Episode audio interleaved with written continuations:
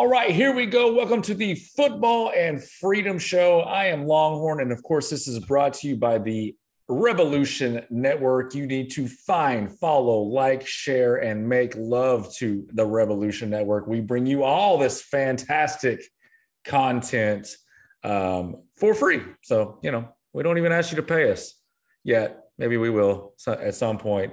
Um, before before I get to the um, breakdown of the AFC West division to cover the football part of the Football and Freedom Show, we're going to talk a little bit about the Pride Month. It's Pride Month. Happy Pride Month.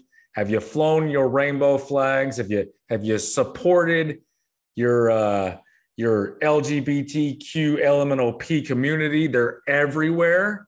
So if you're not supporting them, you're clearly hating them and if you're hating them, then you literally wish death upon them. Just just the worst monkey gay AIDS death ever. And we don't want that. So get your rainbow flags out. Uh, it's June. Let's celebrate and and support our alphabet community because look, nothing says stay out of my bedroom and stay out of my sexual depravity like celebrating an entire month throwing parades and waving flags and demanding that you love our sexual depravity and what goes on in our bedroom. I can't figure it out. You know, do, do we do we do we like it? Do we ignore it? Do we celebrate it? Do we let you do your thing? Who knows? Can't fucking keep up. It's just one of those things. But look, you know, in general, I believe in freedom of, you know, do what you do what you want to do, but also, I agree with leave me the fuck out of it. All right. I'm not, as a straight hetero man, I'm not asking you to, to celebrate and pom pom what I do in my bedroom. Why can't you do the same? You don't need a whole fucking month. We could have done this. We could have done this in two minutes, just like this. Hey, gay guys, gay ladies, all you trannies and, and, and homos and queers, whatever, whatever's proper these days, you do you, man. You rock out in your bedroom. You stay out of mine. I'll stay out of yours. Look, we're done. That's it. We don't need a whole month. Don't need a whole month to do that. We don't need parades down the street with fucking dildo hats. Don't need that. Um, you know, if if if you have some of the vagina pussy hats, you know, maybe maybe you maybe those are okay, and you could throw those you could throw those to the side, and and some of us will come along and and pick them up and you know maybe, maybe those are useful. So keep those around and and share the, the pussy hats. We could certainly use some of those um, you know for the dry times for, for when it gets a little dry and you know your, your prospects are running a little low you could use the, the vagina hats. Um, anyways enough of that. Enough of the gay people hey, you know we, we got 20 29 more days. So um, that, that's enough on this show for the gay stuff. So let's move on to football. The other most awesome thing in the world besides freedom is football.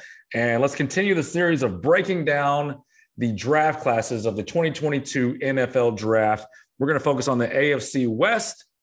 I'll try to remember to give out grades. Sometimes I forget. Look, guys, really, if, if, if you're hanging on grades for these teams, then you're doing it wrong. Let me just talk about some of the players. Let me make fun of some of their names and then and then we'll just move on. That, that's that's the way you do it. You know, if you want the real, just deep dive breakdowns, this ain't the show for you. This is to have fun.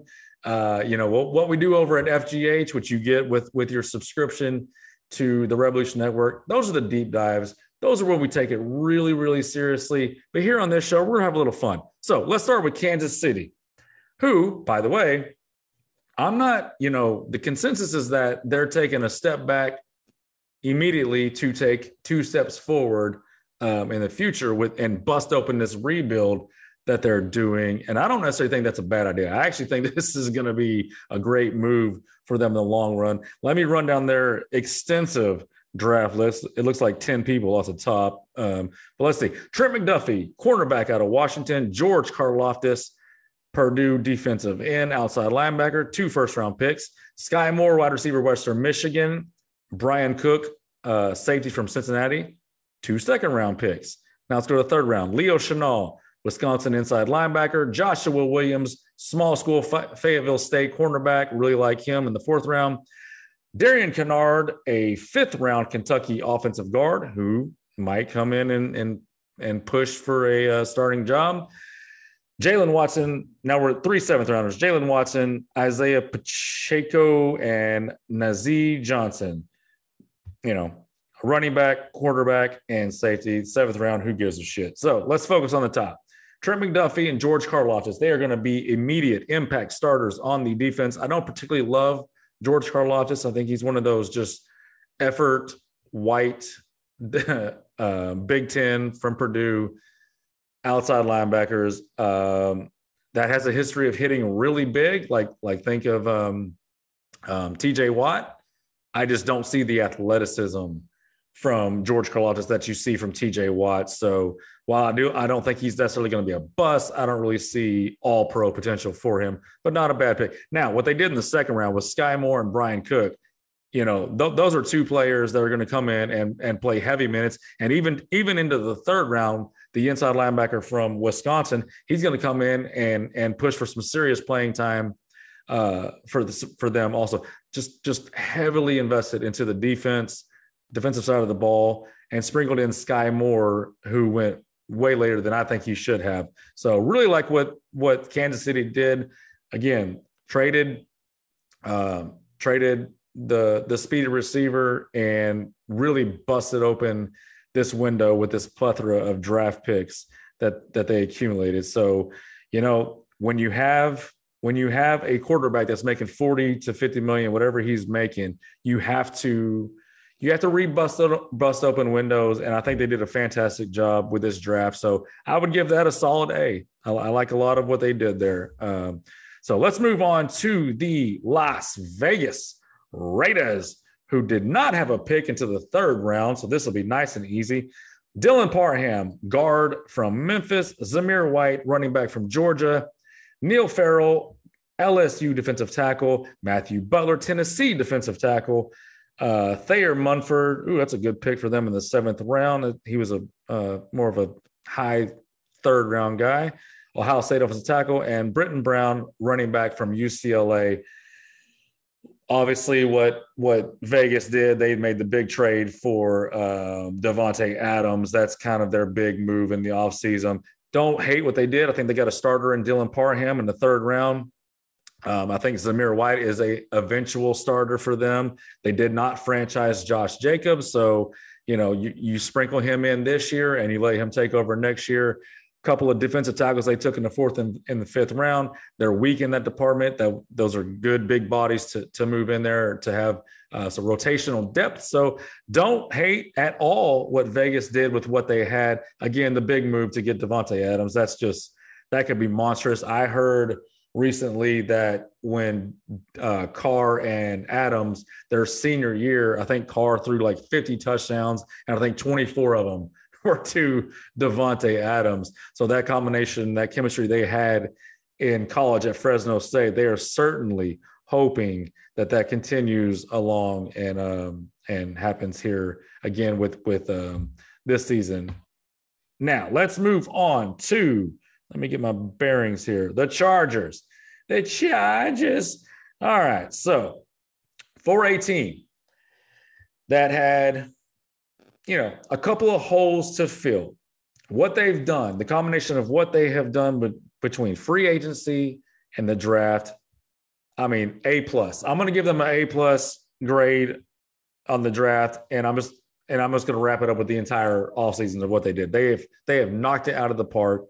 Down the list, Zion Johnson, instant starting guard uh, from Boston College. Didn't have a second round pick. Uh, what did they?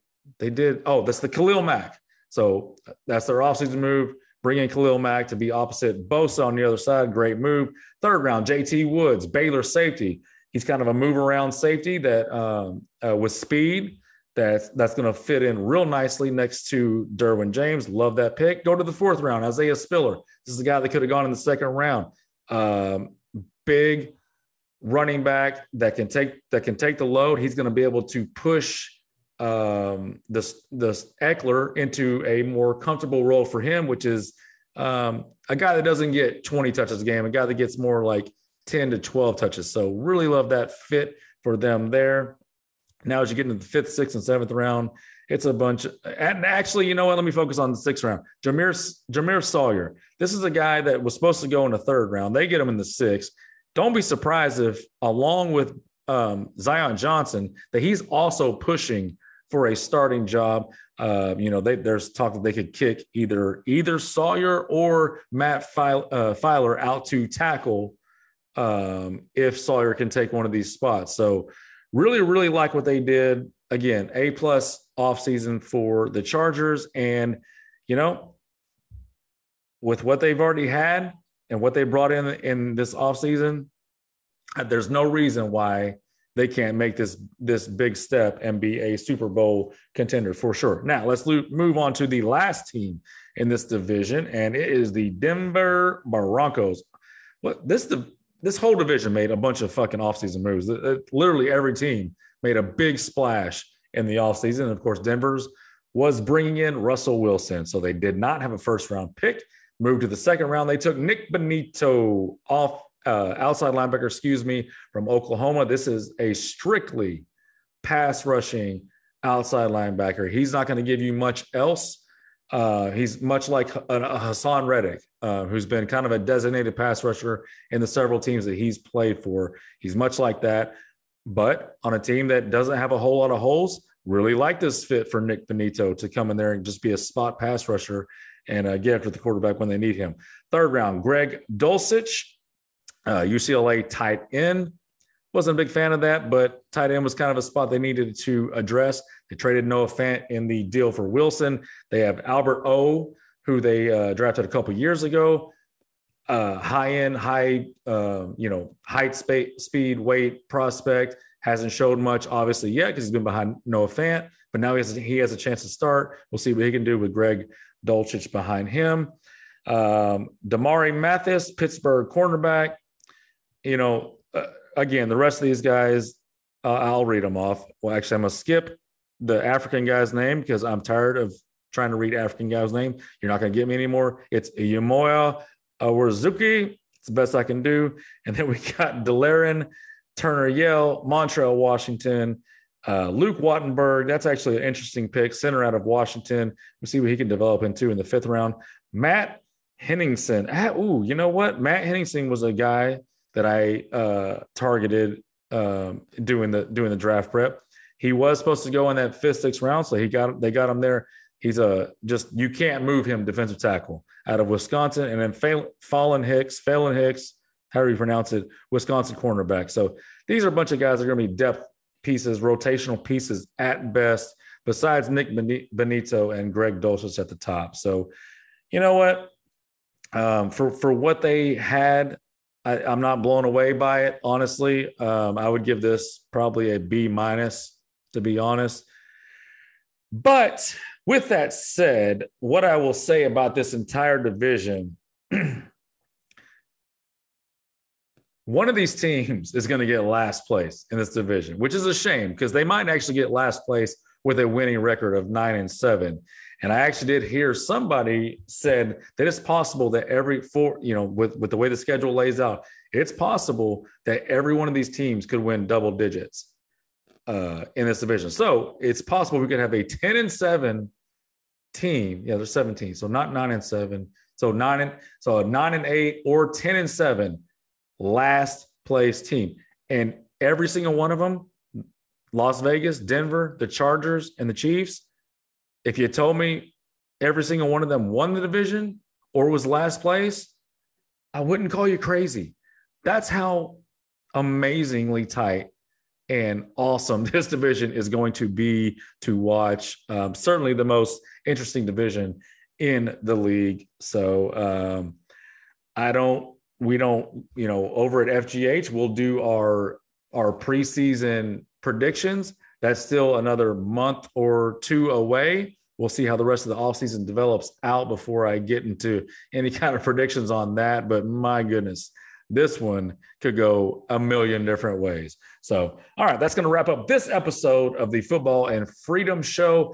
Be sure to follow the Rebelution Network where you get a plethora of shows, including this one. We got the I Mean It show with Bo Cephas. We got the Bastards of Babylon, which is starting to put up big numbers. Appreciate all of you out there for sharing and uh, following that and, and keeping up with all those downloads. And of course, coming real soon back to the football season is the Football Glory Hole FGH, the flagship where it all got started. So that's going to wrap it up for this episode. I will uh, be back. I've got, it looks like I've got two more divisions to wrap up on this draft situation. And, um, and then we'll move on to the next thing, but we'll see you then.